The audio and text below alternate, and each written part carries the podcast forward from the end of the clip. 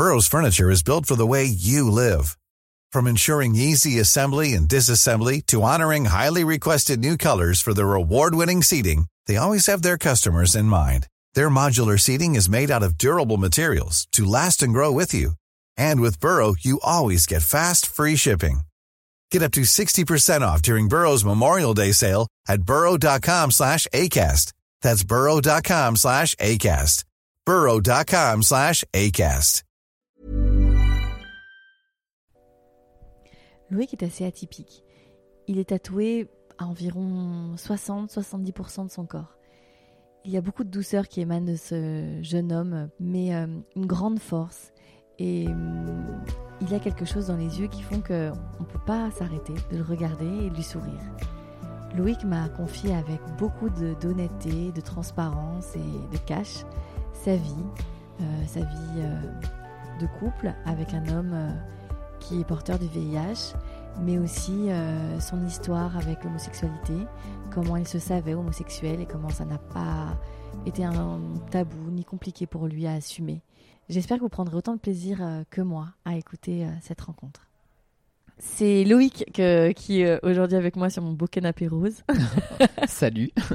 Loïc, tu as 27 ans. Tout à fait. Et Loïc, on va se parler là pendant ces quelques minutes, heures, enfin qui vont être par la magie du montage devenir une petite heure. Alors, je vais commencer par la première question que je pose à tous mes invités. Mm-hmm. Loïc, c'est quoi ton premier souvenir qui est lié au sexe, à la sexualité ? Alors, je crois que mon premier souvenir, il date de l'adolescence. Ok, rien avant. Ouais, j'ai pas de souvenirs liés au sexe durant mon enfance ou autre. Enfin, j'étais très pudique, un petit peu dans mon coin. Peut-être que je m'en foutais ou que ça m'attirait pas. Mais ouais, à un moment donné, c'est arrivé à l'adolescence. Quand j'ai aussi commencé à découvrir mon corps, qu'il se passait des choses, la magie des hormones, c'est ça. Et que tout simplement, je suis tombé sur les cassettes VHS de mon père. Ok, qui était planqué quelque part peut-être. Qui était très mal planqué quelque part. Papa. C'est ça. Et en fait, ça a démarré comme ça parce que du coup, j'imaginais des choses. Voilà, on a tous appris en SVT comment on était fait, comment est-ce qu'on se reproduisait. Voilà, exactement. Et de fait. Je m'en donnais, j'ai fait le lien, je me suis dit « Ah tiens, en fait, ça se passe comme ça, et qu'est-ce que ça donne en fait ?» C'était de l'érotique ou du porno ? C'était du porno. Du porno hétéro, classique. Ah ouais, porno hétéro, voilà, ouais, bien années 70, la bonne VHS, ouais. Les bons poils, ce qui va. Tu n'avais pas posé de questions avant à ta famille, tes parents Rien du tout. Non, en fait, la sexualité, ça, c'était pas du tout tabou, mais c'était pas quelque chose… Dont on parlait à table. Ouais, non, jamais… Okay. Même si je sais que mon père, enfin mes oncles, tout ça, ils avaient l'humour cul assez facile, ouais. Voilà. Mais l'humour des années 90. Ouais, c'est ça. 80-90, ouais. Et on se dit ah tiens, d'accord, tching, ça ouais. Fait. Non, on n'a jamais vraiment débattu dedans. Non. Et puis j'ai jamais eu de conversation avec mon père en me disant tiens mon fils assieds-toi faut qu'on parle. D'accord. Et ouais. Non. Donc tu vois ces cassettes VHS ouais. Et là tu comprends qu'il se passe quelque chose. Ouais. Quel souvenir tu as de ces premières images ? Parce que tu passes de l'enfance direct à ça. Après direct à ça, c'est vrai que j'avais toujours les copains à l'école ou autre, les gars très très machos, très populaires qui en parlaient régulièrement dans les vestiaires de l'école ou à la cour de récré. Mais c'était que des mots, c'était voilà, c'est toujours pareil, tu laisses parler ton imagination. Et ensuite, le visuel, le réel, c'est autre chose. Mmh.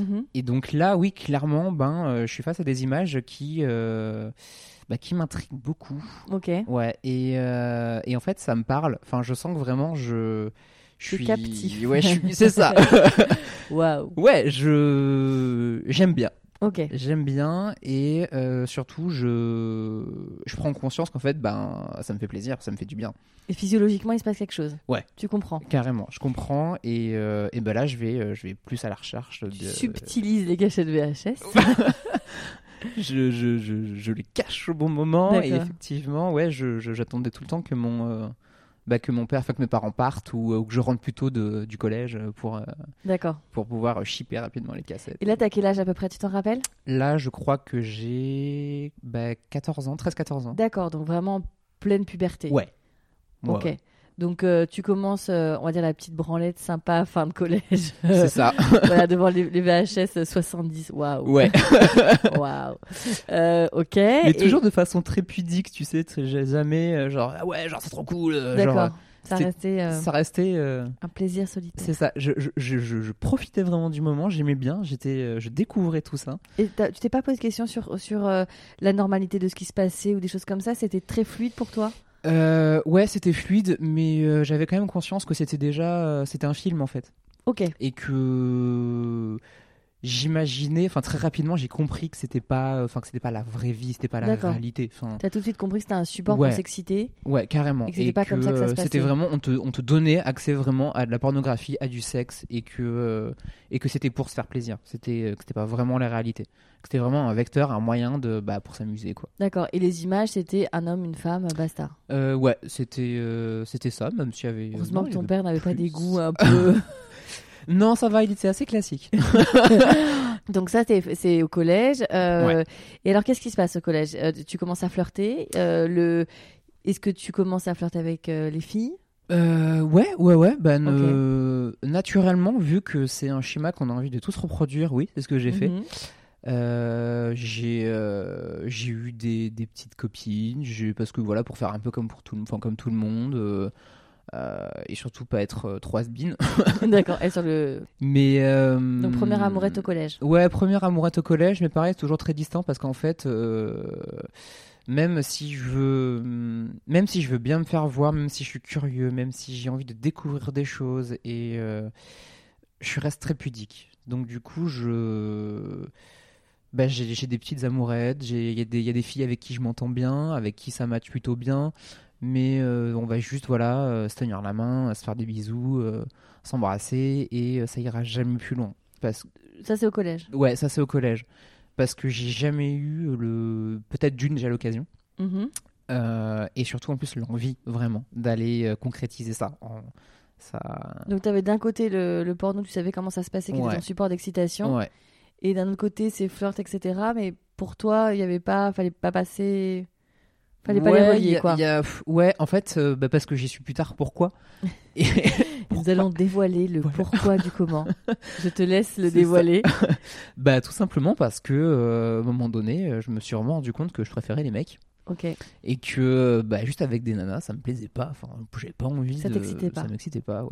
Mais c'était aussi simple que ça. Et j'avais pas. J'ai jamais ressenti le besoin d'aller découvrir le corps d'une femme ou d'une fille ou.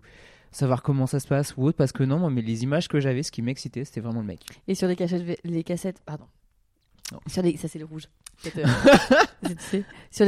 VHS, du coup, c'est l'homme que tu regardais qui t'excitait. Ouais. Et pas la femme, en fait. Non, et ça, tu l'avais compris?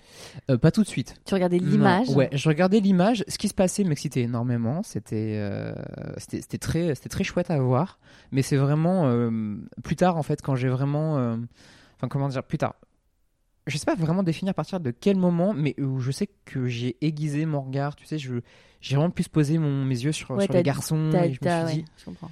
Voilà, et surtout, en fait, à partir du moment où j'ai commencé à comprendre quel type de mec me plaisait aussi, et que j'avais dans mon entourage des gars qui étaient du physique que j'aimais bien, et là, je me suis dit, putain, merde, en fait, il se passe un truc. C'est ça. Genre là, j'aime bien ce que je vois, tu vois. Et là, t'es quoi, fin de collège, lycée? Là, je suis fin de collège, début lycée, ouais. T'as grandi à la campagne? Ouais, absolument. Dans un petit village. Dans un petit village. Ouais, un hameau. Un hameau. Un hameau. 2 maisons. Et donc, dans les bois. Waouh. Et comment ça se passe? T'es au collège, lycée du plus gros, la petite ville du coin. Et donc, tu commences à comprendre que c'est les garçons qui te plaisent. J'en parle pas. Ok. J'en parle pas. Je garde ça pour moi. Tu te sens comment, toi? Bien. Franchement, j'ai jamais été mal à l'aise par rapport à ça. D'accord. J'ai très bien vécu mon homosexualité. Mon entourage beaucoup moins, enfin ma famille beaucoup moins, mais ça c'est une autre histoire. Mais moi je me suis toujours senti à ma place, bien dans ma peau. J'ai très rapidement pris conscience que c'était pas anormal, que il fallait juste que je me fasse plaisir et que j'étais comme ça. Et puis ça quoi. Voilà. T'as tout de suite été en phase avec ton homosexualité. Ouais. Et ce qui m'a énormément rassuré aussi, c'est que j'avais des amis très proches avec qui je pouvais en parler, qui s'effrayaient pas du tout, même des garçons, des filles. Des garçons et des filles. Super. Et c'était chouette. Et en fait, je me suis peut-être pour ça d'ailleurs, mais je me suis jamais senti bizarre, étrange, oui, hein, ou pas à ma place, parce que j'avais des amis avec qui on parlait et qui soit s'en foutaient, soit étaient intéressés, parce que c'était juste normal. Ok, donc, bah ça c'est super, parce que t'as pas mal de jeunes ados qui vont se sentir, en plus avec le mal-être de l'adolescence, ouais, etc. Tu vois, avoir cette espèce, ouais, de dépression ado, ou en tout carrément, cas ce sentiment d'être complètement anormal. Ouais. Et bon, on se souhaite qu'en 2019, quand même, l'adolescent qui tu vois découvre son homosexualité est quand même à l'aise avec ça, ouais, mais c'est vrai que même on met si ça son, quasiment 30 ans. Cadre, son schéma social, familial, ne lui permet pas, mais qu'au moins, oui, effectivement, aujourd'hui, on a les supports, on a les... Puis il y a des figures, tu vois, il y a carrément, des... Je veux dire, aujourd'hui, la communauté queer, elle est carrément, elle est très développée, elle est à portée de main. Même dans les médias, etc. Absolument, tu peux quand même Nous, moi, je me rappelle, Ricky Martin a caché son homosexualité pendant des années. S'il n'y avait que lui. Voilà, mais s'il n'y avait que lui, tu te rends compte, parce que non, justement, carrément, c'était les starlettes et les vedettes de un peu populaires, etc. Ouais.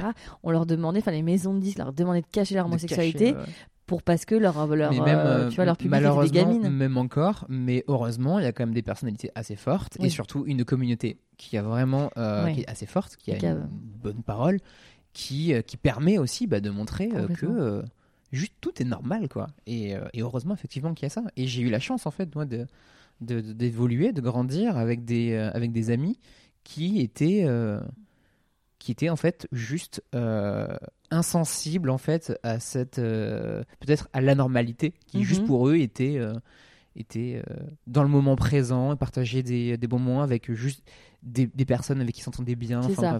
T'étais pas défini, t'étais pas le pote gay, t'étais Loïc et basta. Exactement, ouais. Ça, c'est extraordinaire. Enfin, c'est précieux en tout cas. Ouais. Okay, ça c'est chouette. Ouais. Donc là t'es au lycée, donc tu commences à comprendre que les garçons t'intéressent, ouais, que c'est ça qui te plaît. Et alors comment tu vis cette homosexualité et comment ta sexualité tu vas la concrétiser et la vivre de façon épanouie? Eh bien, ça va mettre un petit peu de temps parce que mon entrée au lycée est un peu chaotique.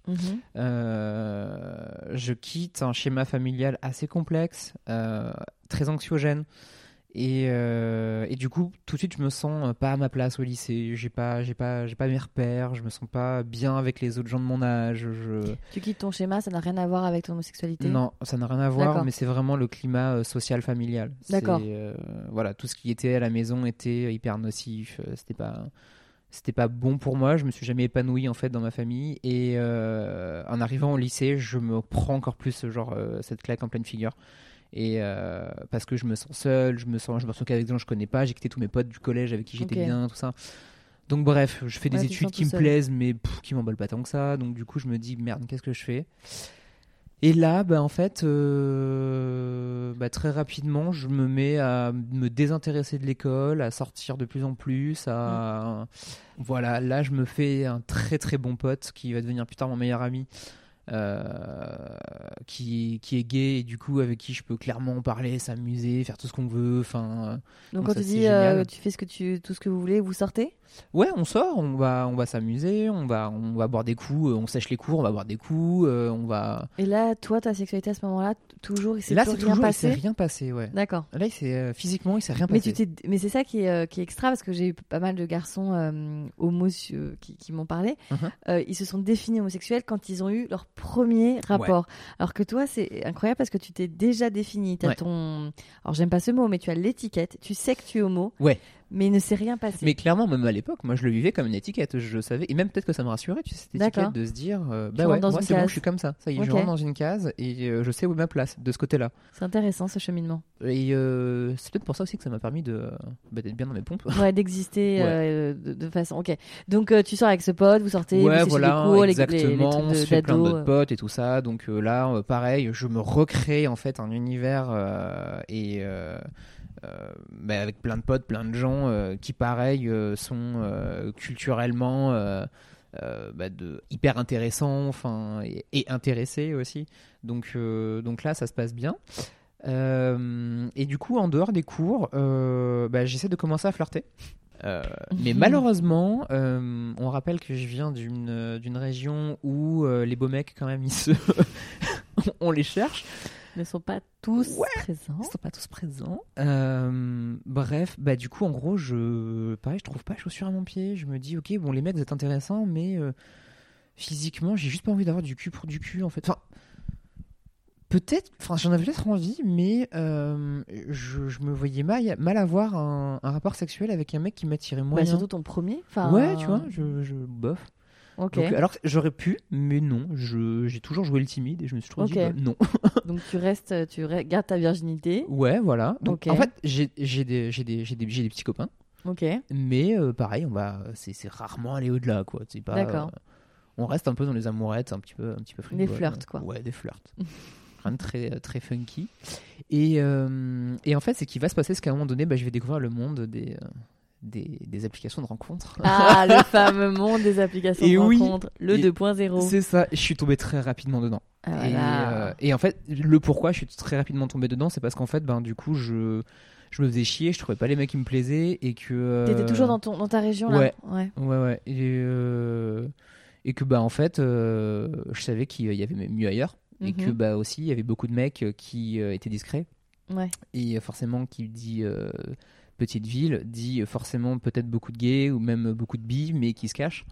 Donc je le sais, j'en prends conscience, donc je m'inscris sur les sites de rencontres. Donc c'est quoi, c'est Grindr, des choses comme ça? Ouais, c'était Grindr, c'était quoi, Planète Roméo, Gayromeo, je crois. Gayromeo.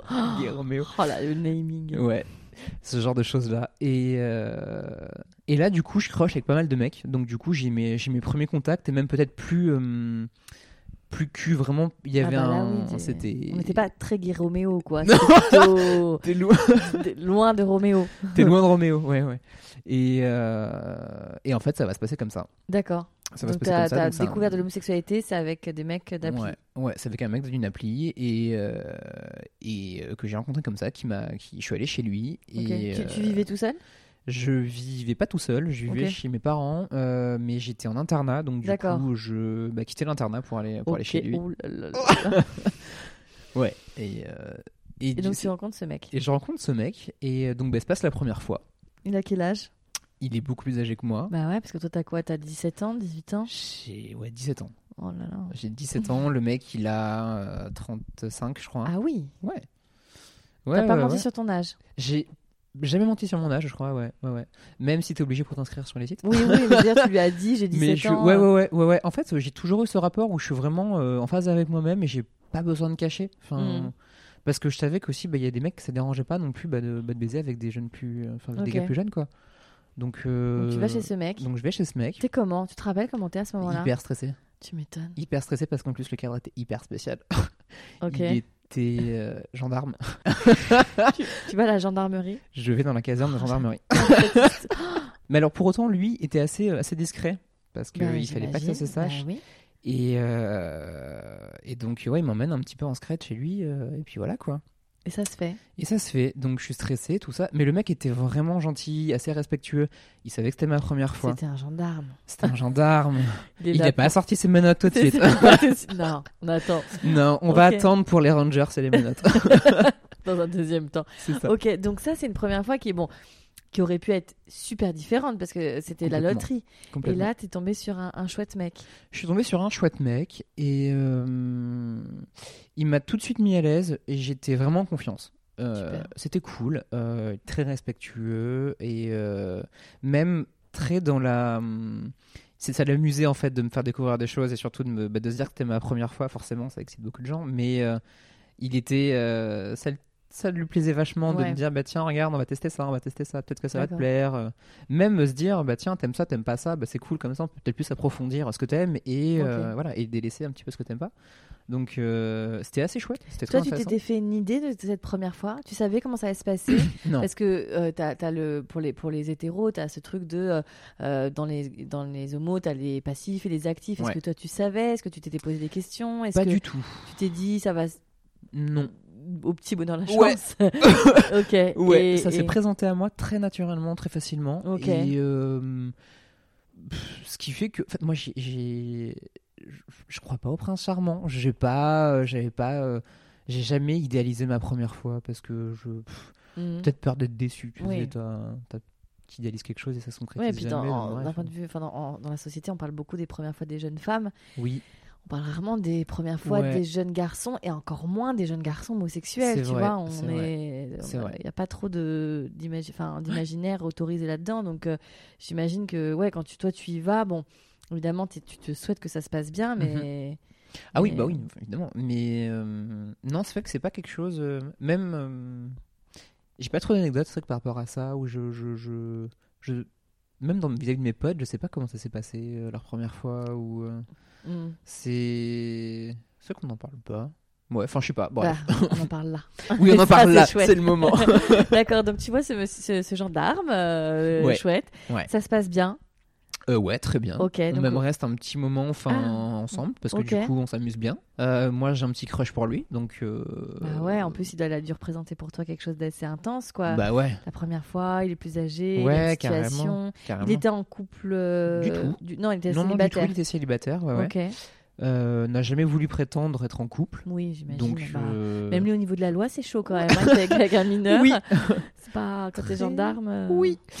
Et mais moi j'ai bien aimé, j'ai bien aimé justement tout ce qui est uniforme, tout ce qui... Non mais même jouer un petit peu avec la loi, ça a été un petit peu excitant. Okay. C'est lui qui a donné le tempo, peut-être. C'est ça. Et oui, donc on passe un petit moment ensemble. Donc t'apprends ta sexualité avec lui. Ouais, je découvre ma sexualité avec lui. Moi, d'un autre côté, je m'empêche pas non plus de regarder un petit peu ce qu'il y a à côté, parce que je savais qu'il n'avait pas envie de se poser. Enfin, peut-être moi non plus. Puis t'as 17 ans, tu viens de tout découvrir là. Clairement, oui, c'est ça. Et quand tu sors de cette première nuit, ça y est, c'est fait. Ouais, quand même. Il y a ce coup, il y a ce côté. Il y a ce côté, ça y est, je suis dans la cour des grands. Et puis, là, t'étais déjà sûre de toi, mais ça y est, c'est validé. Ah oui. Enfin, il n'y a même pas de question. Ouais, il n'y avait même pas besoin de valider plus quoi que ce soit. C'était, moi, j'étais vraiment content d'avoir ma première fois. Oui, peut-être que dans le fond, ça a concrétisé que j'aimais les garçons. Parce que tu goûtes pour la première fois vraiment un corps d'homme. Enfin, ce corps d'homme, c'est cool. C'est quand même super cool. Hein. Ouais. C'est très chouette, c'est très attirant, c'est très excitant. Enfin, on peut faire plein de choses avec. Alors, c'est pareil pour les filles. C'est vrai, mais je t'en parlerai moins bien. Et jamais les filles. Jamais les filles. Ok. Ouais, jamais. Ça m'a jamais attiré. Ça m'a jamais. Je trouve vraiment. Alors, le corps féminin très joli, très beau. Esthétiquement, je trouve que c'est intéressant. Mais sexuellement, ça m'a jamais excité. Parce que toi, tu as un rapport au corps, on va le dire là, parce qu'on va le voir sur la photo, tu as un rapport au corps particulier, parce que tu es couvert de tatouages. Ouais. C'est ton métier, tu es tatoueur. Ouais. Et donc, du coup, tu dois avoir un rapport au toucher, à la peau et au corps particulier. Surtout au corps. Tu le dessines, tu le sublimes. Les gens ne voient pas, mais c'est très impressionnant. Moi, je ne vois que les membres sortis de ton t-shirt et de ton bermuda. Précise le t-shirt, s'il te plaît.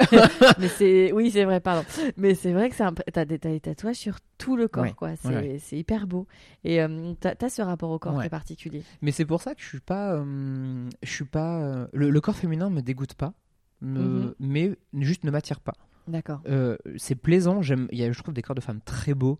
Je prends vraiment plaisir à dessiner des corps de femmes. C'est très intéressant. Aussi oui, parce que j'ai pris j'ai pris il y a pas longtemps des cours de nu, ce genre de choses là. Donc c'est très joli. Enfin, le corps humain est beau. Oui, le corps humain. Quoi qu'il arrive, il est beau. Mais dans tous ces styles, dans tous ces corps, dans tous ces formats. Ouais, tout à fait. C'est vrai parce que même toutes les physiques, les morphologies et tout qui est intéressant dans le corps. Et mais j'ai quand même pris conscience vraiment à ce moment-là, lors de ma première fois, que physiquement, vraiment, c'était le corps de l'homme qui m'apportait du plaisir. C'est avec ça que ça marche. Ouais, clairement, c'est ça qui m'excitait, quoi. J'avais rien d'autre. Ok, donc donc cette première fois, tu as cette histoire qui dure quelques mois, un peu plus, un an, je crois. Ah oui, donc une jolie première histoire. Oui, c'était très bien. C'est hyper romantique en fait. Ouais, c'est le mec hyper détaché. Ta première fois avec un espèce de Pygmalion du sexe, un an, c'est chouette, c'est une jolie histoire. Ouais. Enfin, c'est une belle entrée en matière. Non, c'était assez cool et même une fois l'histoire terminée et on a eu l'occasion de se revoir après et de recoucher ensemble et histoire d'eux et ça a toujours été en fait des bons moments et plaisants et il a peut-être, je pense, toujours senti un petit peu la reconnaissance aussi à mon égard, que j'ai eu vis-à-vis justement de son apprentissage. De son apprentissage, c'est ça. Merci. Et qui était peut-être toujours aussi excitant aussi, j'imagine. Ouais. Mais ouais, ça a été cool. Ça a vraiment été chouette. Pendant cette année, donc tu disais, t'as quand même regardé un petit peu ailleurs. Ouais. Ouais. Et en fait, vous êtes séparés parce que t'as passé ton bac ? Non. Alors oui, non. Entre-temps, moi, je suis partie de chez mes parents. D'accord. Donc à mes 17 ans, okay. J'ai pris mon indépendance. Donc là, je quitte le schéma familial, grosse fracture familiale. Je vis mon indépendance, ma vie à fond, à 100%. Toujours dans la région ? Toujours dans la région, ouais. Peu de temps après, justement, arrive le moment où lui s'en va, parce qu'en fait, voilà, c'est ça. Moi, je prends mon indépendance, lui s'en va parce qu'il est muté, forcément. Et en fait, presque au même moment, je rencontre un autre gars, avec qui, là, ça a été encore plus intense. Histoire d'amour, là. Ouais. Là, j'ai vraiment bien kiffé sur ce gars-là. Ça a été assez intense. C'est un mec que tu rencontres... C'est un mec que je rencontre par le biais de mon émancipation. D'accord. On va dire, parce que forcément, tu quittes pas ta famille comme ça du jour au lendemain. À 17 ans, ouais. À 17 ans, il y a eu des facteurs, et des facteurs pas très très chouettes, qui fait que j'ai été amené à rencontrer des gens du milieu social et des éducateurs.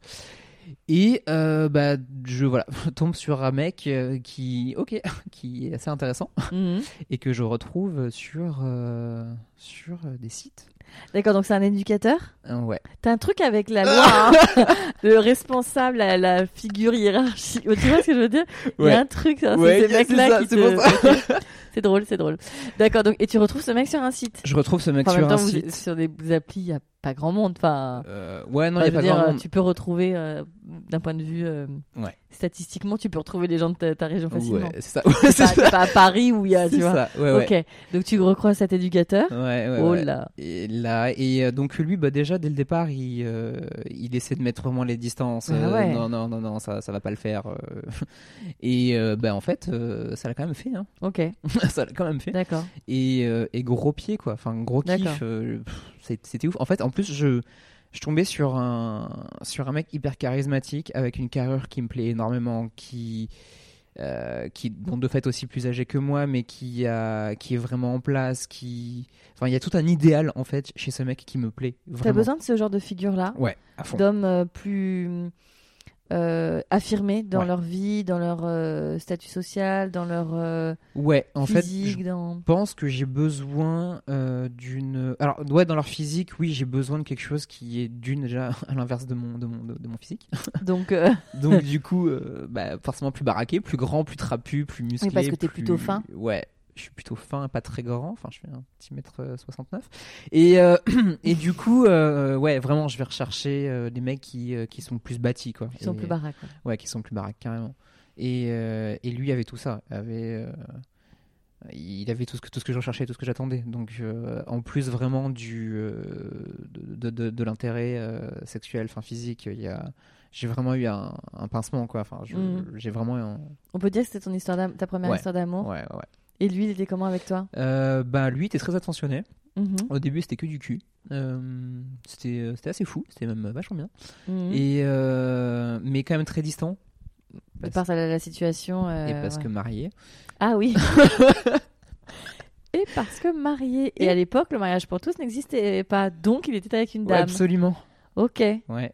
Il était en couple avec des enfants, pas d'enfants ? Enfants. Ouais, au moment où moi je rentre dans sa vie, justement, lui attend un enfant. Et c'est peut-être même d'ailleurs pour ça qu'on s'est rencontrés, parce que du coup, à mon avis, lui, il avait bien chaud et il avait envie de cul, je crois. Ok. Ouais.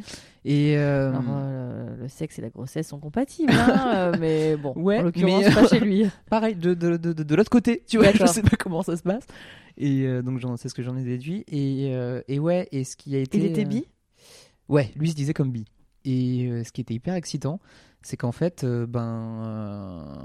j'ai vécu plein d'expériences assez fun avec lui, quoi. Enfin, des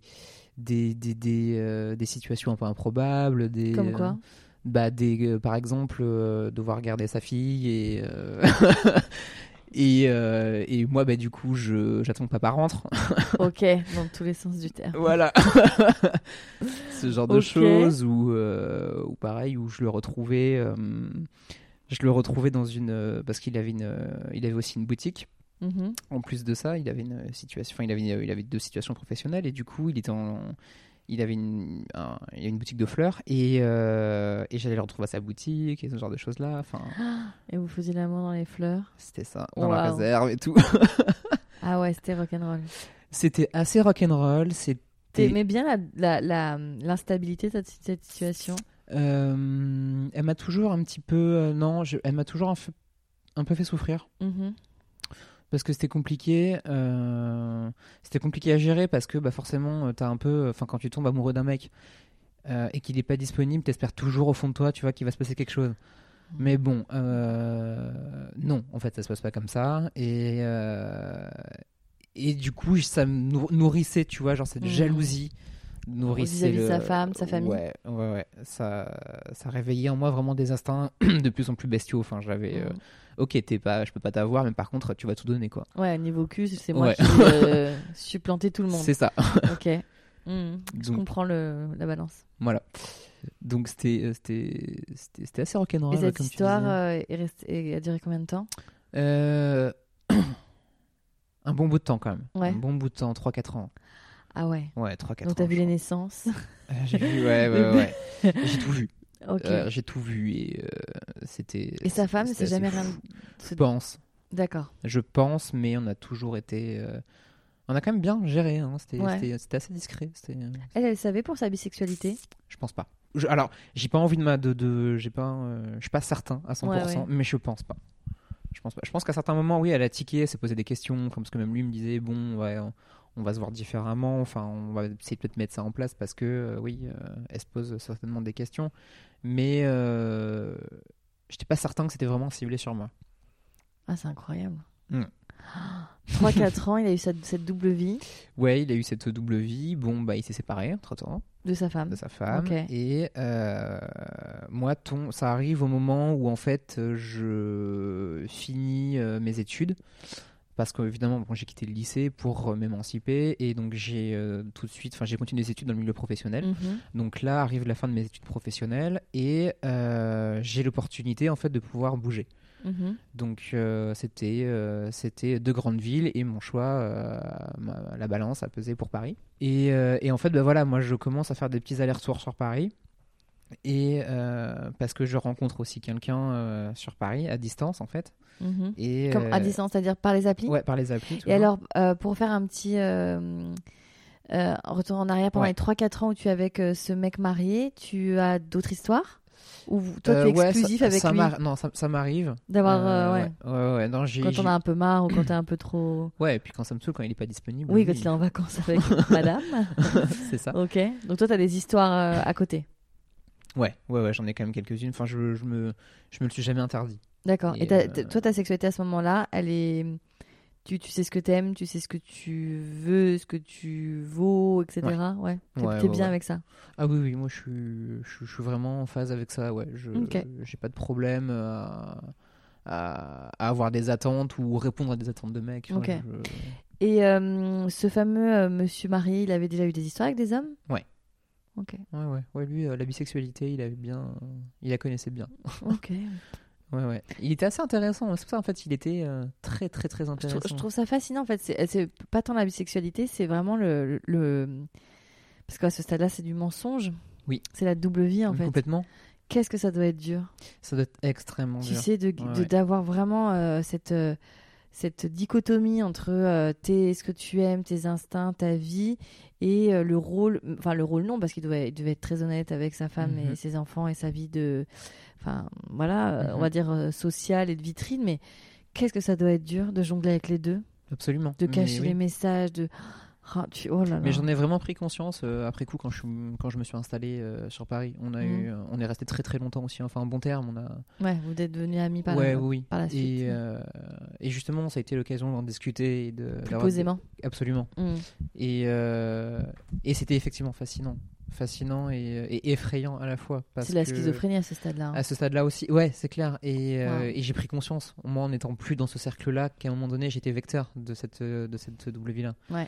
Et à un moment donné, oui, quand t'es plus vraiment dans l'excitation d'attendre ton mec, enfin... je me suis dit, ah ouais, quand même, c'était un peu chaud. Ouais. C'était un peu chaud. Ouais, T'as pas eu de remords par rapport à sa femme, par rapport à sa vie ? J'ai pas eu de remords parce que moi, je me suis jamais positionné en tant que victime ou autre, parce que voilà. T'assumes tes choix, hein, c'est lui qui aussi à un moment donné est venu me chercher, acteur du truc bien sûr. Exactement. Il a eu d'autres relations avec des hommes après. Ouais. Et il est en couple aujourd'hui avec un homme. Ok. Donc il assume son homosexualité. Il assume son homosexualité aujourd'hui. Ouais. Ok. Ouais. Et mais c'est pour ça, ça a été assez intéressant parce que on s'est appris énormément de choses mutuellement. Moi j'ai appris à grandir en fait. Je me suis ça a été une figure, comment dire, pas. Ça serait malsain de dire paternel. Oui, mais je vois ce que tu veux dire. C'était un grand frère, une épaule pour. Il m'a appris énormément de choses. Clairement, aujourd'hui, si je suis aussi ancré socialement et que j'ai réussi dans ma vie et que je suis stable, je lui dois énormément parce qu'il m'a appris beaucoup de choses. Et à contrario aussi, je pense que de par mon homosexualité, de fait comment je la vivais, de comment je pouvais la lui raconter et comment il agissait avec moi ou autre, par rapport à ça. Je pense que ça l'a rassuré et aussi peut-être qu'à un moment donné, même si ça devenait trop compliqué vis-à-vis de son double jeu, il a dû faire un choix et le choix s'est porté quand même vers ce qu'il préfère le plus et c'est vraiment vers qui il est. Et même si ça a été des années de mensonges, de cachotterie, tout ça, ça a été pour au final, à mon avis, s'émanciper et se révéler. C'est chouette ce que tu dis. Hein. C'est beau d'avoir réussi, au-delà du sexe qui se passait hyper bien, d'avoir réussi à vous apporter tant en tant qu'être humain et des valeurs. Ouais. Et... Mais dans mes relations, j'ai toujours... c'est vraiment tout ce que j'ai voulu... c'est ce que je cherche avant tout. Il y a la confiance, il y a l'apport, il y a l'échange, il y a le... Même en dehors du sexe, il y a... J'essaie vraiment d'être important pour des gens, que les gens soient importants pour moi, toujours de vouloir créer quelque chose, d'échanger et juste pas être là, tu fais ta petite vie, voilà.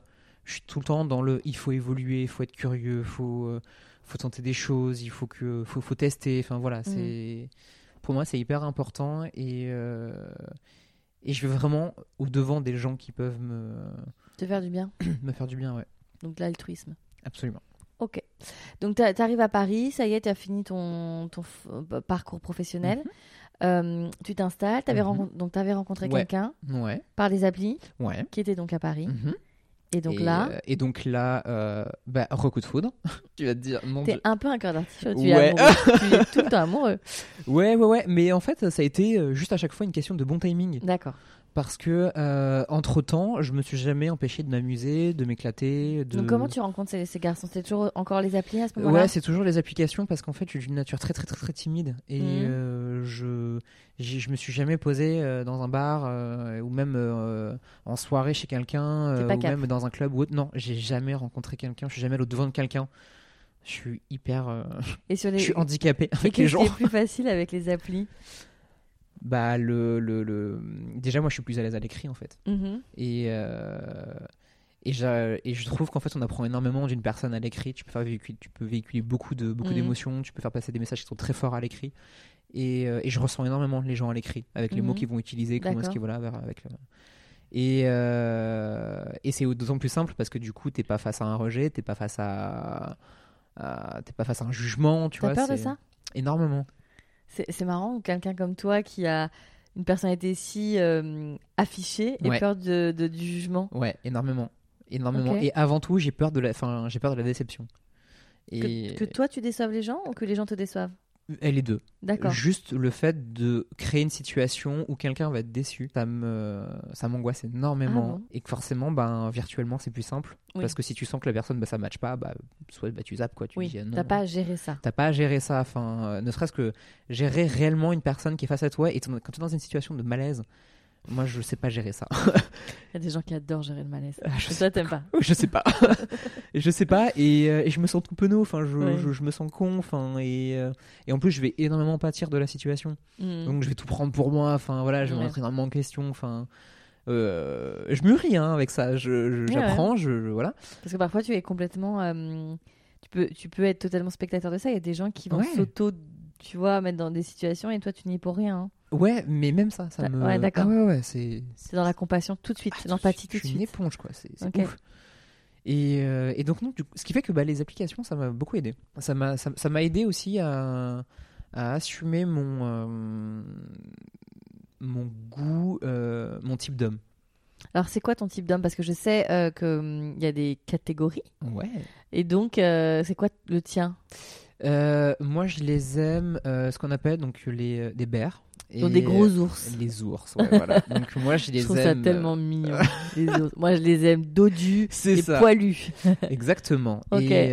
Et ouais, j'aime vraiment ce bonhomme qui va être un peu trapu, qui aura une belle barbe, qui va...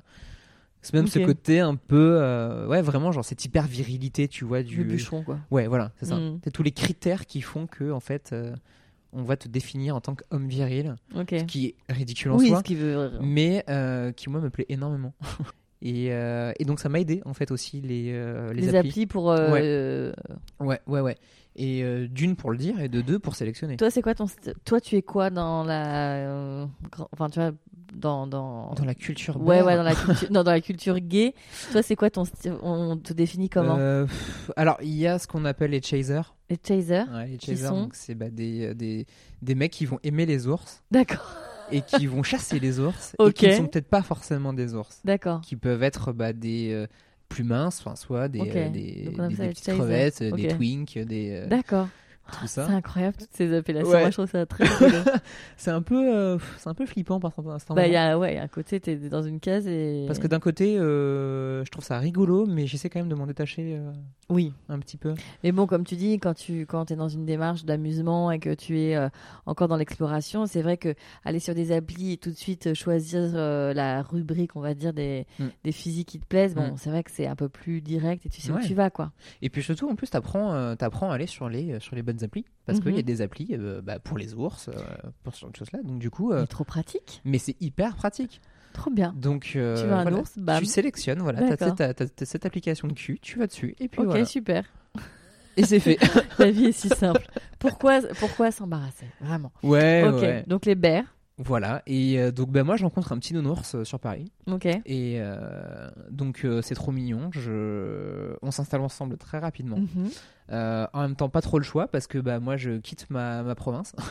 Et j'ai pas de bagage, en fait, enfin juste mon bagage professionnel, mais j'ai aucune attache, donc ce qui fait que si ça matche pas, j'ai pas le choix. Donc on tente, on s'installe ensemble, et en fait ça marche assez bien.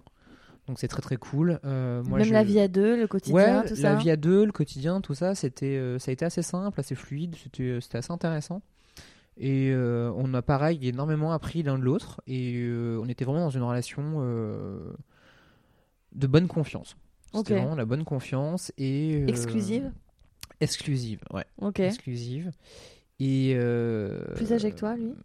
Pas beaucoup plus. Beaucoup plus. Et d'ailleurs, c'était mon premier mec, d'ailleurs, je crois, qui était... à peu près ton âge. À peu près mon âge. Et t'avais quel âge à ce moment-là ? Je suis arrivé à Paris, j'avais 19 ans. Ah ouais, tout jeune, quoi. Ouais. Oh, un petit ours et une petite crevette. Ouais. Ah ouais, donc tout jeune, quoi. Oui. Ouais. Et donc, en fait, là, ma vie parisienne, elle est quand même assez cool, hein. Moi, je me prends d'affection, je me prends d'amour pour Paris. Enfin, c'est juste ouf. Ouais, ça a dû être un grand changement. Ça a été un grand changement, et j'en avais envie de ce grand changement. J'avais vraiment envie de vivre autre chose. Une vraie soif de bruit, de gens, en fait, ça. C'est ça, tout ce qu'aujourd'hui approchant 30 ans, commence à te... Voilà, tout ce qui va faire fuir les Parisiens, entre guillemets, ou les gens qui vivent à Paris. Non, moi j'avais soif de tout ça. J'avais besoin de la culture, j'imagine. Ouais, exactement, la culture. J'avais envie d'aller au musée, j'avais envie d'aller dans des parkings, j'avais envie de faire des expos, j'avais envie d'aller à des concerts, d'aller au théâtre, j'avais envie de tout ça. Et justement, la vie nocturne Et la vie nocturne, ouais, un petit peu. J'ai jamais été un gros fêtard. Donc ça c'était cool. J'ai aimé mes toutes premières soirées à Paris, mais j'étais beaucoup plus friand de... On se fait des gros apéros qui s'éternisent chez un pote, chez l'un, chez l'autre...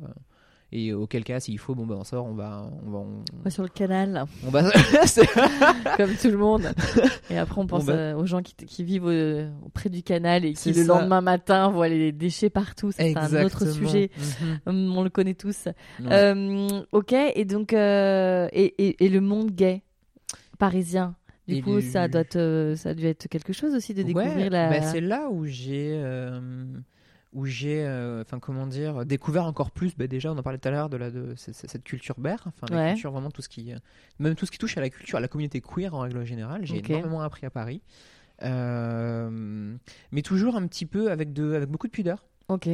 Parce que tu sais, les PD provinciaux, quand ça arrive à Paris, ça a faim, ça veut tout tester, ça a envie de s'amuser.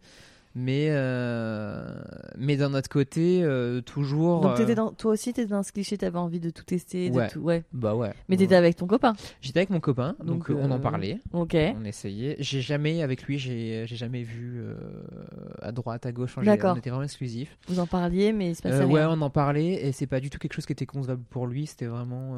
Quelqu'un de fidèle. Ouais. Et en fait, c'est un petit peu ce qui a amené à la fin de la relation. Mm-hmm. Parce que moi, je me suis rendu compte qu'à un moment donné, au bout de 5 ans, même si tu fais tout pour entretenir le désir... Vous êtes restés 5 ans ensemble. Ouais, on est restés 5 ans ensemble. Ah ouais, belle histoire. Ouais. Hein. À chaque fois, tu vas dans des belles histoires comme ça. Je pense que j'ai eu de la chance. J'ai vraiment eu de la chance et je suis tombé sur des bonnes personnes. Sur des bonnes personnes, ouais. Mais à la fin, j'avoue, je m'ennuie un petit peu. Ouais.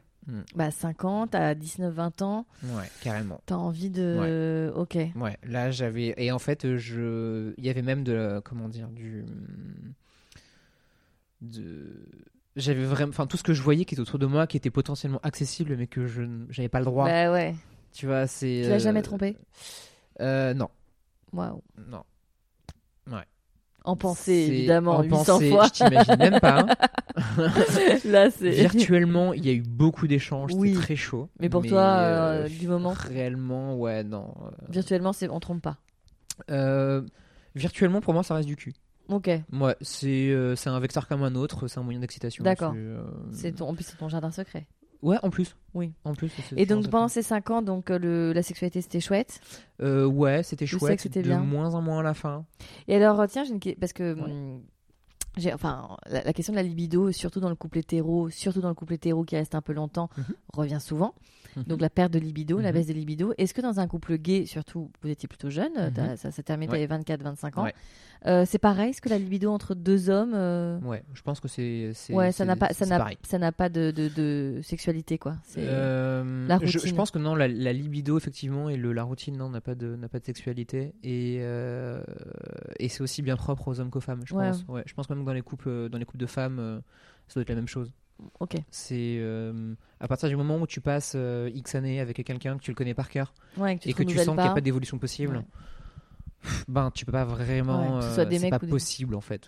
Enfin, je conçois pas que tu puisses continuer à vivre 10 ans avec la même personne et à être toujours fidèle et même ne plus avoir de rapport sexuel en fait. Mm. C'est pas possible. Après, il y a des gens qui conçoivent leur vie de couple comme ça. Après, chacun trouve son équilibre, hein, mais je comprends ce que tu dis. C'était une question que j'avais parce que souvent, c'est une question qui revient souvent à la baisse de libido dans les couples qui sont longtemps ensemble. Et les hommes se plaignent, puisque moi, mon propos, c'est la sexualité des hommes, se plaignent souvent que leur femme n'ait plus envie alors qu'ils ont envie. Mais toi, tu me dis dans ton expérience personnelle qu'effectivement, même entre deux mecs, mais en fait, on se rend compte que, on n'a plus... Enfin, je sais pas si c'était pareil pour lui, mais moi, je me rendais compte j'avais peut-être plus forcément envie de lui, mais j'avais toujours très envie. D'accord. Mais... C'est pas ta baisse de libido globale, c'est avec lui. C'était vraiment le fait qu'il y ait quelque chose qui se soit installé et quelque chose que je connaissais trop. Par cœur, ouais, par cœur. Et comme je suis vraiment d'une nature très curieuse, moi, j'ai commencé aussi à découvrir... J'avais envie de tester des choses en fait, clairement. Et dans votre sexualité, vous ne testez rien?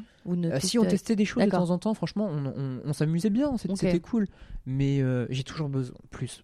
Okay. Moi, j'ai besoin de plus, j'ai besoin de m'amuser, j'ai besoin de tester, même si j'aime pas, j'ai besoin de tester. D'accord, tu veux dire, je l'ai quand même fait, j'aime pas. Check, allez. Okay. Et si puis, je kiffe, bim, on ne va plus loin. Et puis comme tu le disais, la sexualité évolue vachement, t'aimes pas la même chose à 20 ans qu'à 25, que tu aimeras à 35 et 45. Exactement. Donc c'est vrai que si la personne avec qui tu partages ton lit et pas dans cette dynamique-là, c'est vrai que tu peux patiner un peu. Ok, donc du coup, cette histoire se termine au bout de 5 ans. Mm-hmm. Vous êtes restés aussi amis? On a essayé, mais alors trop compliqué. Ouais, difficile. Ouais, c'est quand même compliqué. Ouais, moi, j'ai vachement souffert de ça, en fait. De pas avoir gardé une relation? Non, en fait, c'est moi qui ai mis déjà un terme à la relation. Okay. C'est moi qui ai amorcé la situation. J'ai, dans un premier temps, voulu essayer de la faire évoluer. mais je me suis rendu compte que non, c'était pas possible de son côté et que en fait du mien non plus. Donc j'ai commencé à m'amuser, j'ai commencé à rencontrer des gars. À partir du moment où on s'est dit qu'on n'était plus ensemble, là j'ai c'était la porte ouverte à tout et n'importe quoi. Donc non, là toujours les applis. Toujours les applis. Non, là je rencontre des gars genre en soirée, même avec des potes, chez des potes, voilà. Et là, en fait là c'est plus facile parce que déjà je me suis créé un cercle d'amis et ben forcément tu rencontres nouvelles personnes, enfin tu apprends à la connaître, puis tu as la communauté que tu souhaites avec dans l'entourage que tu souhaites. Donc bah là c'est déjà plus facile, on passe peut-être pas forcément que par les applis, mais il y a les deux quoi. Tu sais que il y a des gars que tu connais que tu lui envoies un message, tu l'ouvres en soirée, c'est facile de s'amuser. Et tes plans cul, tu les gardais un peu ou c'était vraiment des one shots? Ça dépend. Ouais, il y a vraiment des plans cul qui étaient réguliers, il y a des plans cul, non, c'est vraiment du one shot. Il n'y a pas de règles en fait. Je sais pas, c'est facile en fait de baiser entre mecs. Ouais. C'est quand même très très simple. Enfin, alors bon, t'as pas le parallèle avec les femmes puisque t'as jamais essayé, mais pourquoi tu dis que c'est plus facile de... Bah, je me rends compte, on en parle beaucoup. Puis avec même, je suis pote avec des filles qui parlent de la sexualité aussi hyper facilement, elles sont très libérées. C'est super chouette et en fait je me rends compte en discutant. Comment tu l'expliques que c'est plus facile? Je sais pas, peut-être de la testostérone. Un taux de testostérone beaucoup plus élevé, tu vois, Tu penses que la pulsion est... Ouais. Et... En fait, je pense que les gars, entre eux, ils y vont pas par quatre chemins. Si tu veux vraiment baiser, tu baisses ton pantalon, t'y vas, on s'en fout comment c'est fait. Enfin, donc tu kiffes, tu peux y aller, en fait. C'est vraiment, c'est une impulsion, c'est même très mécanique, en fait. C'est bestial. Ouais, c'est bestial. Enfin, je dirais pas que tu peux bander sur demande, mais tu peux... tu peux être très facilement, très rapidement, hyper excité et chauffer un mec très rapidement. Je sais pas, comme si les mecs étaient tout le temps un peu sur le feu, tu vois. On peut y aller, ok, vas-y, on y va. Mais c'est marrant que tu dis ça parce que à la fois, t'as un côté hyper intellectuel et très, tu vois, dans la réflexion, presque dans une certaine forme de philosophie. Et à côté de ça, tu définis quand même la sexualité masculine, pas forcément la tienne, mais la sexualité masculine, quelque chose de très bestial et très animal. Ouais. C'est rigolo cette dualité. Ouais, c'est vrai. Mais bon, après, c'est vrai. Mais ouais, c'est vrai. Mais peut-être parce que j'ai aussi construit, après à construire ma sexualité aussi comme ça. C'est d'accord. Parce que, je pense que j'ai aimé baiser de telle façon, Et aujourd'hui, faire l'amour de façon un peu plus. Et voilà, et que si jamais je veux, vraiment aujourd'hui d'un moment plus doux, plus câlin, plus tendre, je sais comment m'y prendre. Et si j'ai besoin de quelque chose de beaucoup plus hard, je sais que je peux y aller sans aucun problème. D'accord. Et t'as fait les deux extrêmes, quoi. Oui, ouais, voilà, ouais, carrément. Oui, donc t'as cette période là où effectivement tu consommes du coup avec et les applis, les soirées, pas mal de mecs. C'est combien pas mal de mecs? Oula. Je fais toujours je demande toujours, ça rentre dans cette pièce ou pas? Ah oui, je pense que tu les mets tous les uns côté des autres. Très serré. Non, il y a moyen de faire une bonne soirée si on les met tous là quand même. C'est ça. Mais ça rentre. Bon, la pièce est très grande. Ouais, quand même. Faut le dire. Oui, d'accord. Non. Ok. Non, mais oui. Ça a été. J'irai pas. Non, c'est pas du tous les jours, mais si je voulais, je. D'accord. Donc. Et puis en plus, c'est tombé dans un moment. Forcément, tu sors d'une relation où tu t'es un peu ennuyé. Là, t'as clairement envie de tout donner, quoi. Et puis t'as 25 ans, quoi. Ouais, et aussi. Et en plus de ça, je suis tombé dans une période où professionnellement, c'est cool, ça marchait, mais c'était un peu plus creux, donc j'avais beaucoup de temps pour moi. Donc je me suis donné, quoi. Ça y allait. Je me suis donné. Ok. Donc ça dure quoi, 2 ans? Ouais, à peu près, ouais, 2 ans et demi, ouais. C'est ça. D'accord. Et là, du coup, on arrive quasiment maintenant. Ouais. Et alors maintenant, c'est quoi ta vie sexuelle? Ma vie sexuelle, elle est maintenant en couple avec un gars. C'est détonnant. Oh c'est détonnant. Donc t'es en couple avec un garçon. Je suis en couple avec un mec. Est-ce qu'il est poilu? Ouais. Est-ce que c'est un ber? Oui. Bon, ça c'est déjà cohérent. C'est déjà très cohérent. Ah oui, mais je sais qu'en fait, il faut que ça matche, il faut qu'il y ait tout, en fait. D'accord. Autant je peux m'amuser avec des mecs qui sont pas dans ma catégorie. Enfin, ils vont pas avoir le physique type de ce que je recherche. Mais sur le moment, pour construire quelque chose, ouais, j'ai besoin vraiment de tous les matins, si je me lève, me dire putain, mon mec, il me fait vraiment bander tous les matins parce que je le trouve trop beau, quoi. Et qu'en plus, il m'apporte quelque chose. Enfin, c'est. ouais, par contre, pour vraiment construire quelque chose de solide, j'aime ce physique-là. C'est vraiment ce que je vais rechercher. Ok. Ouais. Donc, tu es en couple avec lui ? Je suis en couple avec lui. En plus, il est très joli parce que je sais à quoi il ressemble. C'est vrai qu'il est très beau. Ouais. T'as beaucoup de chance. Donc, vous êtes ensemble depuis combien de temps ? Depuis 1 an et demi, presque 2. Mm-hmm. Ben voilà, ça s'est fait aussi sur les applications. Voilà, ça a matché et très rapidement on s'est rencontrés et tout fonctionnait très bien. Enfin, sexuellement, c'est bien entendu. Sur le plan émotionnel, on s'est très bien entendu aussi. Donc c'est cool. Ça c'est. Au départ, c'était pas écrit que vraiment il allait se passer quelque chose. Sur du long terme. Ouais. Parce que même moi, j'étais pas. T'étais encore dans cette boulimie d'amusement. Alors j'étais moins peut-être dans la boulimie. D'accord. Parce que t'avais un peu plus de place. Ouais. Là, je m'étais vraiment bien amusé. Et j'arrive plus par contre dans un moment où j'ai peut-être plus envie de consommer, mais qualitativement plutôt que quantitativement. Et non, c'était pas écrit qu'il allait vraiment se passer quelque chose sur du long terme. Lui, il était en couple, il était célibataire. Ouais. Il était célibataire.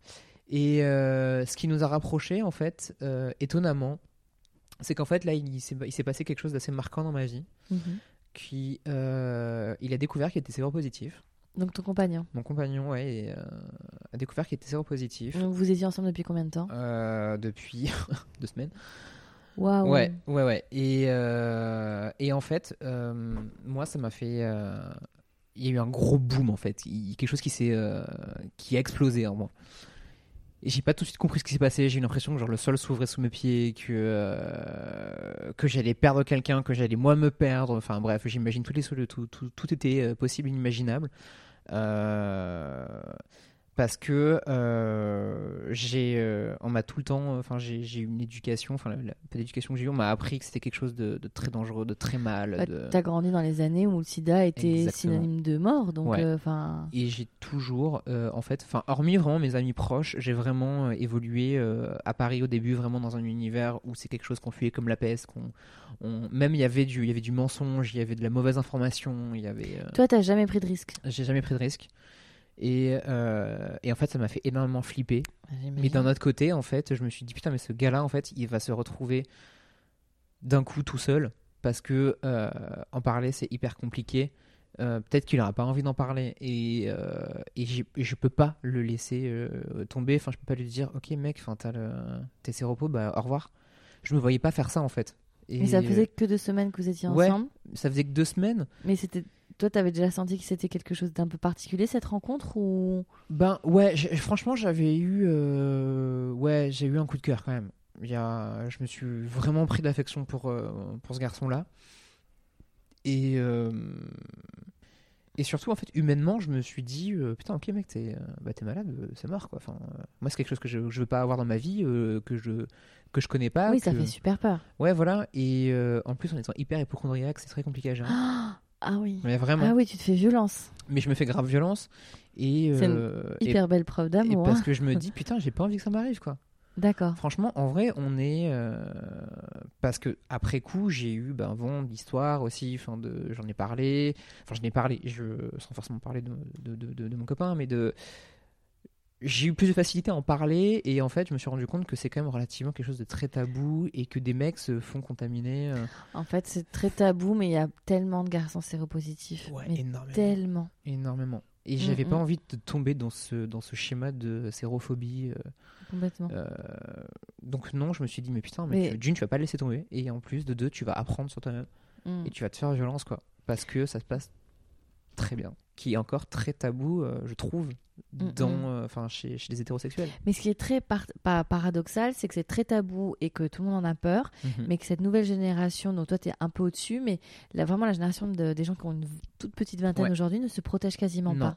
Ils ne sont pas au courant. C'est flippant. C'est fascinant, ça, quand même, de se dire que nous, on a été vraiment dans une... Je me rappelle au collège où t'avais la capote à 1 franc à l'époque. Ouais. Mais même les données, je me rappelle. Oui, les données, quand il y avait les cours de SVT, etc. Absolument. Il y avait... Et puis vraiment, le sida était...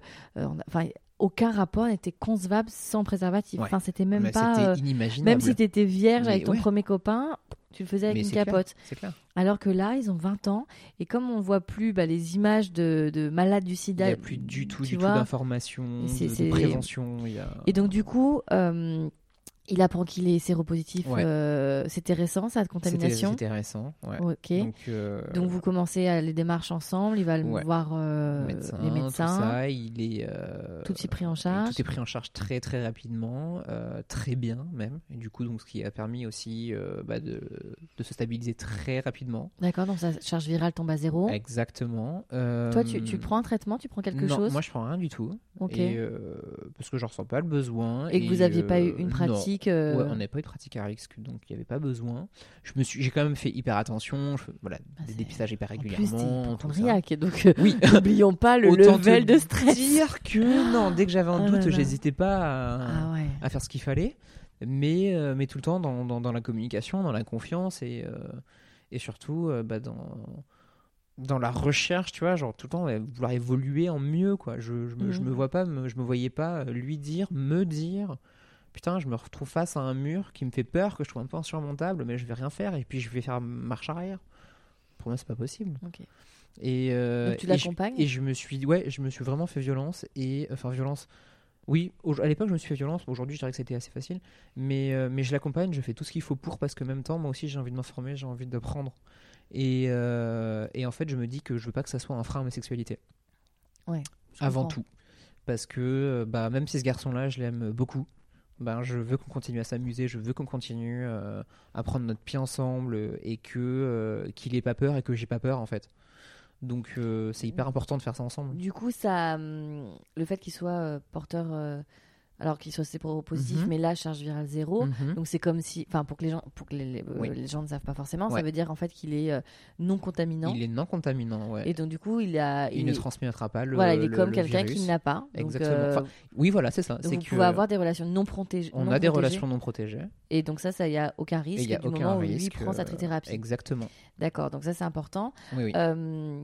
Après, effectivement, la trithérapie c'est à vie. Oui. Donc vous savez que vous allez avoir ça ensemble si votre histoire, et je vous souhaite, continue très longtemps à vie. Ouais. Ça fait partie de votre quotidien d'en parler ou plus du tout ? Non, du tout. Ah, pas du tout. Parce que j'imagine que les premiers mois ont dû être très difficiles. Ouais, carrément. Je pense qu'on en a...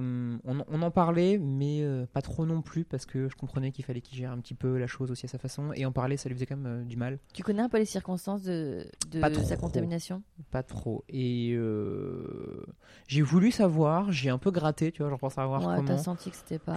Mais tu sais quoi, je me dis, c'est déjà quand même quelque chose d'assez chiant à gérer. Ça va quoi, on va pas non plus... Remuer... Pas... Oui, puis tu peux pas refaire l'histoire. Hein. Oui, c'est ça. De toute façon, voilà, maintenant c'est fait. Et mais non, c'est pas quelque chose qu'aujourd'hui on vit.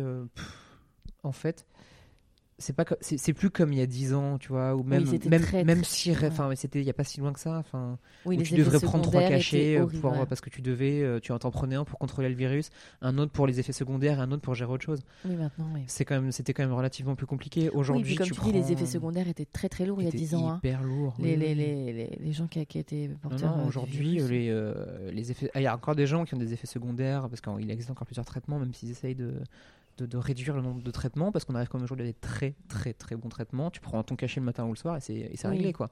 Tant que tu le prends toutes les 24 heures, c'est fini. Donc c'est comme si tu prenais tous les matins ton petit ta petite vitamine quoi. Tout va bien. Je comprends. Et c'est aussi simple que ça en fait. Enfin c'est aussi simple que ça. Oui. En fait il faut rendre la chose simple. C'est pas un fardeau. C'est je trouve qu'aujourd'hui il y a des gens qui vivent avec le cancer et c'est beaucoup plus compliqué. Enfin complètement. Aujourd'hui on vit. Oui, puis t'as même des maladies chroniques qui sont beaucoup plus lourdes et difficiles à vivre. Et donc oui, effectivement. Donc ce début d'histoire qui est quand même pas simple, mais qui fait que votre histoire est solide. Ouais. Donc là, ça va faire 2 ans que vous êtes ensemble. Ouais. Et donc c'est votre sexualité, comme tu dis, j'ai un peu anticipé, mais j'ai compris que vous continuez à vous amuser. Ouais. Donc ça veut dire que vous avez instauré une sexualité qui est un petit peu différente, plus libre. C'est quelque chose qu'on est en train de travailler, ouais, carrément. Et disons qu'on s'interdit pas, ça a été assez clair dès le départ. C'est cool. Il est plus vieux que toi ? Ouais, il est plus âgé que moi, ouais. Et, un vieux nounours. Ouais, je suis pas si vieux que ça quand même. Mais oui, j'ai jamais été avec des mecs plus jeunes que moi, je peux pas. Et qu'est-ce que je disais ? disais. Et tu disais, donc vous vous amusez. Vous oui, on s'amuse bien, on travaille sur ça. Et Alors ça veut dire quoi, bien s'amuser? Ça veut dire bien s'amuser, c'est-à-dire qu'on ne se frustre pas, qu'on en parle, que si un truc qui va pas, on se dit franchement là ça m'a fait chier. Et qu'on évite de s'interdire des choses, et que si c'est pas possible pour l'un, on fait en sorte que quelque chose devienne possible en fait. Alors concrètement, ça donne quoi ? Parce que les principes sont assez cool, mais je voudrais bien savoir concrètement. Ça donne concrètement que si on s'amuse très bien ensemble tous les deux, que si on doit intégrer notre mec à notre couple, on peut, que D'accord. si on veut aller voir à côté, on peut. D'accord. Et que... Vous le dites ça ? Si on doit se le dire, on se le dit. Oui, D'accord. C'est-à-dire que si toi tu craques sur un mec et qu'il y a une tension sexuelle et que tu as un rapport avec lui, tout dépendra de comment.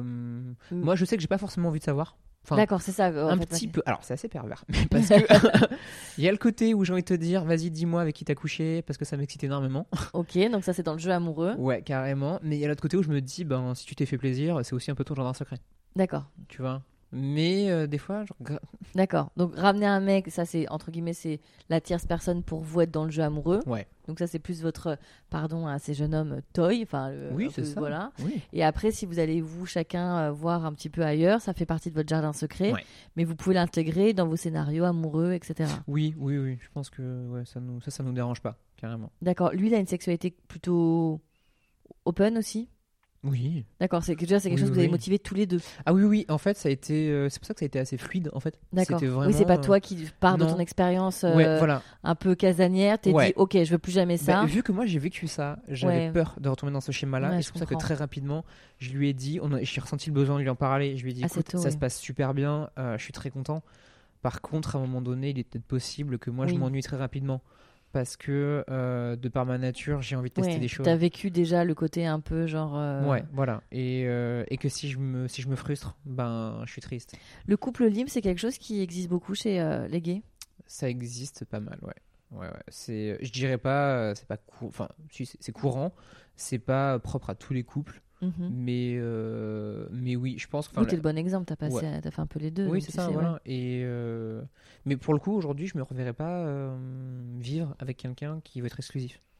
Tu penses que c'est un peu la clé pour durer dans le temps ? Je sais pas si c'est une clé, parce que c'est quoi les bons ingrédients ? Pour un bon couple libre. Pour un bon couple libre. Donne-nous ta recette. Pour un bon couple libre, non, c'est juste qu'il faut. On est fidèle. Enfin, on est fidèle à nos sentiments. Et ça, c'est la base en fait d'une relation saine. C'est que moi, je sais que mon cœur ne sera que pour lui. Enfin, actuellement, n'est que pour lui, et mes sentiments ne vont que pour une personne. Donc, à partir du moment où tu sais que. Par contre, ton cul. C'est ça. C'est un peu. Ça, tu peux l'offrir plus facilement. C'est Arletty qui disait mon cœur est à la France et mon cul est à l'international. Un truc comme ça. Oui, je crois que c'est comme ça. Ouais. Ah, d'accord. Mais c'est un peu ça. Ok. C'est un peu ça. International. Ambitieux. Non, mais je comprends ce que tu dis. Non, mais c'est complètement ça. Et puis, en parler. Enfin, je veux dire, les couples libres, moi, j'ai des schémas de couples libres autour de moi qui sont différents les uns des autres. J'ai des couples de potes qui sont libres, mais ne se ressemblent pas. Tu penses qu'il faut communiquer ? Je pense qu'il faut communiquer, ouais, carrément. Parce que sinon, c'est quoi ? C'est de la tromperie un peu. Ouais, tu rentres un truc dans un peu malsain, tu sais, genre l'autre va penser que voilà, t'as eu un plan cul, puis il dit mais non, il s'est rien passé. Alors que si, enfin, tu pues le cul et que ça se voit, et forcément, si t'en parles pas, c'est assez étrange. T'es plus dans quelque chose du, on n'a pas envie de l'assumer, mais par contre, on dit que pour histoire de pas. Et le polyamour, toi, t'y crois ? Le polyamour, donc là, pour le coup, je ne sais pas. Je sais pas si j'y crois ou pas. En vrai, vu que j'ai pas eu l'occasion de vivre cette expérience-là, j'ai des connaissances qui sont en couple polyamoureux. Ça se passe bien. Jusqu'au moment où... Non, mais ça se passe bien. Donc c'est cool pour eux, tout ça. Moi, je sais pas, de par ma nature, comment je pourrais l'intégrer à mon quotidien, en fait. Enfin, déjà, j'ai tellement peu de temps pour m'occuper de mon mec et de moi qu'un troisième, c'est chaud. Et non, que surtout, par exemple, dans notre schéma de couple actuel, un polyamour, c'est pas possible. Mm. Ouais, on est trop exclusif au niveau des sentiments. Dans vos sentiments. Ouais, carrément. Et mais tu vois, c'est là où c'est intéressant, c'est qu'il y a quand même de l'exclusivité dans notre couple. Dans votre couple, oui. Et dans un couple libre, il y a quand même de l'exclusivité. Même si tu partages ton partenaire, même si tu vas être dans un rapport sexuel lié au condolisme ou autre, ça, c'est quelque chose que vous pratiquez ? On n'a pas encore pratiqué, mais je pense que ça peut être, ça peut être une expérience qui se tente. Donc, pour rappeler, ça c'est un des partenaires qui regarde l'autre partenaire avoir un rapport sexuel. Ouais. Moi, je pense que ça me plairait bien ça. D'accord. Ouais. Donc, ok. Donc, on voit l'autre en train de prendre du plaisir et on est spectateur. Ouais, c'est ça. On est spectateur. Ouais. Contrairement à un plan à trois où on joue tous les trois ensemble. Exactement. Ouais, ouais. Ok. Non mais c'est intéressant. C'est intéressant, mais surtout que vous avez l'air de beaucoup l'anticiper, en discuter, l'intellectualiser avant de faire les choses. Ouais. Bah c'est le B.A.B.A. en fait. Ouais. Pour que ça se passe sereinement. Ça nous amène donc doucement à parler du futur tous les deux. Mmh. Donc tu parlais effectivement de ces pratiques-là. Il y a d'autres choses que vous avez envie de tester tous les deux, ou même toi tout seul? Moi, il y a toujours des trucs que j'ai testé. Il y a tellement de choses. Sauf les filles. Sauf les filles. C'est vrai que quoique encore. Attends. Sur un malentendu. Non, pas sur un malentendu, mais je serais pas contre partager. Tu vois, genre un moment avec un couple hétéro, enfin où ils sont bi et voilà. Moi, franchement, je me verrais pas avoir un rapport sexuel avec juste avec une nana. Femme. Avec la nana, ouais. Non, merci, madame. Mais je peux pas. Merci, non, merci. Mais les seins, tout ça, ça ne te fascine pas? Non, du tout. Du tout. C'était tellement cash. Alors, pas du tout. Absolument. Vraiment pas. Mais par contre, profiter de son mec, oui. Oui, bah oui. Mais qu'elle soit là, ça me dérangerait pas. Non. Tu vois, et que lui s'amuse avec sa femme, pourquoi pas? Je m'en fous. Et même au contraire, je pense que ça pourrait me plaire. Un homme trans. Pourquoi pas aussi? Donc il n'a pas de pénis. Il n'a pas de pénis, mais d'apparence c'est un homme. Et ça te va. Ça m'intrigue. Ouais. Enfin après pas de pénis, il y en a qui sont opérés, d'autres qui sont pas opérés. Oui, il y en a qui sont opérés. Ouais. Ok. Mais ça, l'apparence masculine, ok. Mais s'il n'y a pas forcément l'attribut génital, c'est pas très grave. Non, c'est pas très grave. Ouais, parce que je sais qu'on peut s'amuser vraiment différemment. D'accord. Même si un vagin, c'est pas ce vers quoi je vais en tendre. Ouais, voilà. Oui, je pense que je serais curieux. En fait, ça serait vraiment l'occasion qui ferait que je pourrais. Oui, après les hommes trans, on est plus proche d'une vulve avec un diclite que vraiment, tu vois, la vulve, etc. Mais du coup, t'es pas fermé à toutes ces expériences-là. Non, je suis pas du tout fermé. Et dans les pratiques pures, au-delà de on a parlé des partenaires, mais du BDSM, des choses comme ça, c'est quelque chose auquel tu tendrais ou pas du tout? Ouais. Moi, j'ai déjà eu des pratiques BDSM. Donc plutôt en domi. Plutôt en dominant et en dominé. Dominant et dominé. Ouais, les deux. Versatile. Ouais, carrément. Ah, mais les deux me vont très très bien. Et oui. Et c'est pas quelque chose que je vais rechercher au quotidien dans une pratique sexuelle, le SM, enfin n'importe quelle pratique du SM, quelle que ce soit. Mais ouais, j'ai pu tester des trucs qui me plaisent. Puis des fois, de toute façon, tu vas.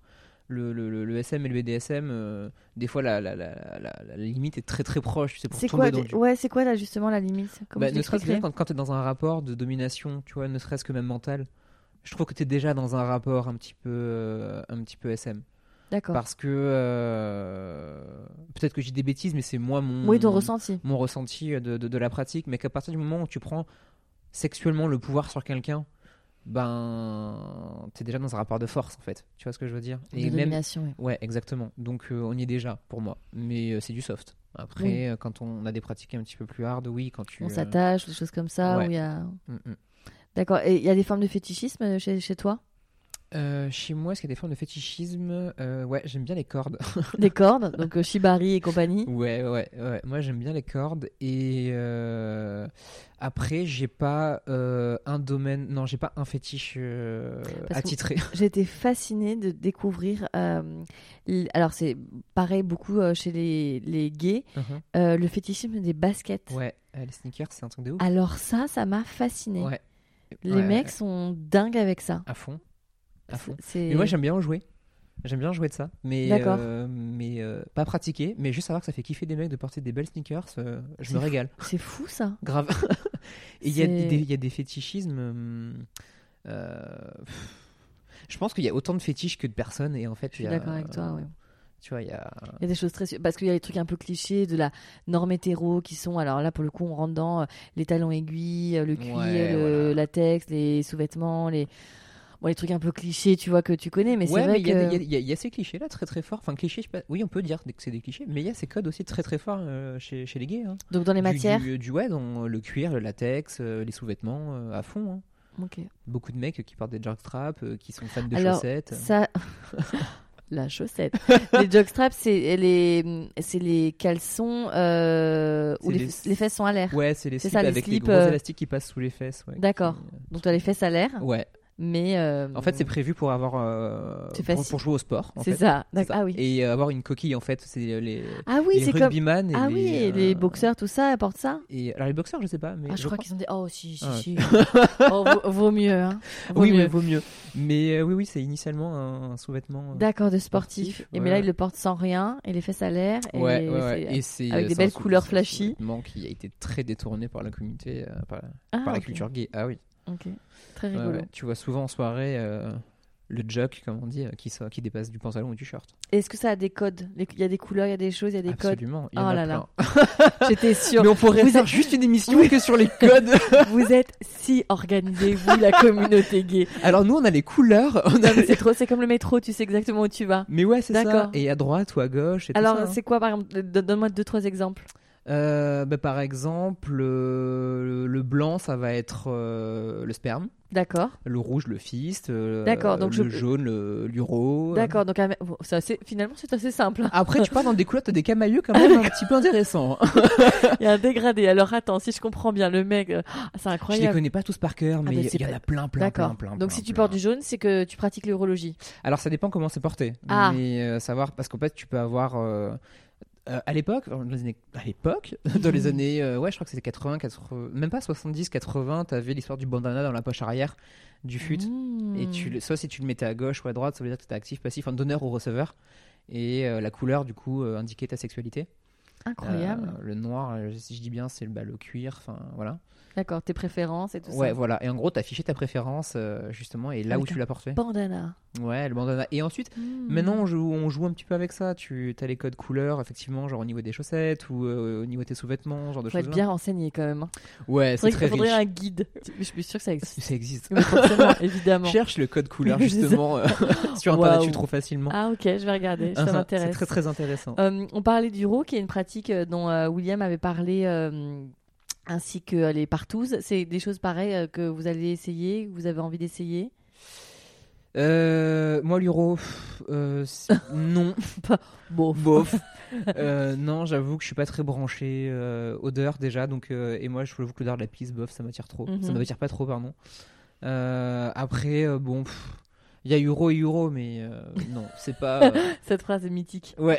Il y a Euro. Non, mais tu vois, il y a l'Euro parce que t'as bu 3 pintes de bière et dans ce cas-là, c'est de la flotte. T'as l'Euro, t'as la pisse du matin, quoi. Première pression à froid, c'est pas la meilleure. Non, merci. Mais ouais, les partouzes, oui, carrément. Moi, par contre, j'ai très envie d'essayer ça, même si j'ai déjà eu des rapports à maximum 6. C'est déjà pas mal. Mais je sais pas si on est déjà dans une partouze. Je sais pas le. Oh, je pense que plus de 3, on est sur une partouze. Tu crois ? Bon, y a pas l'histoire des spas gangbang, tout ça, non genre. Ah là là. Je sais plus. Il faut que je me renseigne davantage. Ouais, moi aussi, je suis pas assez informée. Ouais. Bah non. Alors peut-être pareil, hein, je te dis comme je pense, mais je crois que gangbang, c'est que t'as une personne et qui se fait gangbanger. Oui, c'est ça. J'ai une personne, une femme ou un homme qui reçoit et les gens sont un peu à tour de rôle. Alors que là, partout, on est vraiment sur quelque chose de beaucoup liant. Ouais. On est vraiment sur un esprit d'équipe, tu vois, sur un plaisir d'offrir, joie de recevoir, mais pour tout le monde. Oui, c'est ça. Alors le gouvernement, je crois que c'est un peu, tu vois... oui, il y a une personne qui prend tout. Voilà, il y a une centrale. Ouais. Mais oui, intéressant, pourquoi pas aussi. Hein. D'accord, donc vous êtes dans une envie d'explorer plein de choses. Ouais. Après, à voir avec lui ce que lui a envie de tester, mais je pense que si à un moment donné je lui dis j'ai vraiment envie de tester, je sais pas, genre un bukake et qu'il me dit ouais, en moi plus, pas ça, trop c'est japonais et toi qui adore la culture japonaise puisque c'est ton ta touche on va dire d'artiste tatoueur parfait. Après oui, c'est ça, si toi t'as envie d'essayer et lui pas, c'est quelque chose que à la limite oui, mais voilà, on en parle et même si je pense qu'il m'accompagnera oui il te donnera la serviette c'est ça tiens chérie, prends une douche. Mais non, mais tu vois, c'est un exemple comme un autre et il y a des choses, oui, je pense qu'il y a des choses qui se testent et il faut en parler. Tu dois vieillir comment ? Parce que là, t'as pas tout à fait 30 ans. Non, donc, j'ai pas encore 30 ans. Comment tu vois ta sexualité dans 10, 15, 20 ans ? Je sais, hein, c'est hyper loin. Et... C'est hyper loin. Et en plus, moi, je suis un peu frayé par l'avenir, par le futur. J'ai un peu de mal à me projeter. Et sexuellement, j'espère que je vais m'amuser de plus en plus. Encore d'accord. Plus. Et que je vais pas surtout... J'ai toujours envie de cultiver cette curiosité, en fait. Et, t'as pas de limite ? Je pense pas que j'ai de limite, ouais. Ouais, tant que j'ai pas testé, je peux pas savoir. D'accord, ouais. Donc tu serais capable d'aller tester même des choses qui, comme ça. Bon, tu me demandes d'avoir un rapport avec, pas genre un âne, je te dis non. Oui, mais alors je suis contente que t'aies répondu. Quand même. Je suis assez contente. Mais non, ouais, il y a pas de. Disons qu'en fait pour moi le sexe c'est tellement c'est une grande cour de jeu, tu vois, genre tu peux t'amuser facilement. Il y a plein de trucs, il existe plein de choses. Et ouais, c'est ce que je dis souvent, en plus c'est gratuit, c'est sur soi. Ouais, c'est ça. Il n'y a rien à faire. C'est ça. Et, ouais, c'est ça, il y a juste à vouloir aller le chercher. Mm-hmm. C'est pas très compliqué, en fait. Clairement. Donc, à partir de ce moment-là... Et donc, tu te vois essayer sans limite plein de choses. Ouais, je pense, pour moi, me dire... T'as zéro tabou. Ça, j'ai fait, ça, c'est cool. Ouais, t'es une rare personne que j'interviewe qui a aucun tabou. Non, j'en ai pas. Franchement, il y a peu de choses qui me choquent. Hein. Il y a... j'ai des potes qui me racontent des anecdotes mais invraisemblables, mais je suis là genre ah ouais putain c'est énorme. Ouais, mais ça te... Moi je vais rarement être choqué, enfin je... Comment tu l'expliques ça ? Je sais pas, je suis assez ouvert d'esprit, très tolérant. À partir du moment où une personne elle est en phase avec elle-même et qu'elle est bien dans sa peau et qu'elle ne nuit pas à quelqu'un d'autre, oui. Je m'en fous. Franchement, mais kiffe ta vie, fais ce que tu veux, amuse-toi. Enfin, oui, que ce soit. Si tu veux tester toutes les drogues, teste toutes les drogues. Si tu veux tester genre les hommes, les femmes, teste les hommes, les femmes. Je sais pas, si tu veux changer de métier, change de métier. Fais tout ce que tu veux, tu vois. Genre change de sexe, fais tout ce que tu veux. Tant que t'es en phase avec toi. Ouais, tant que t'es en phase avec toi-même et que tu nuis à personne en fait. Ouais, en fait. Oui, pour toi, il y a pas tellement. Enfin, d'après ce que je comprends, il y a pas tellement de codes sociaux ni.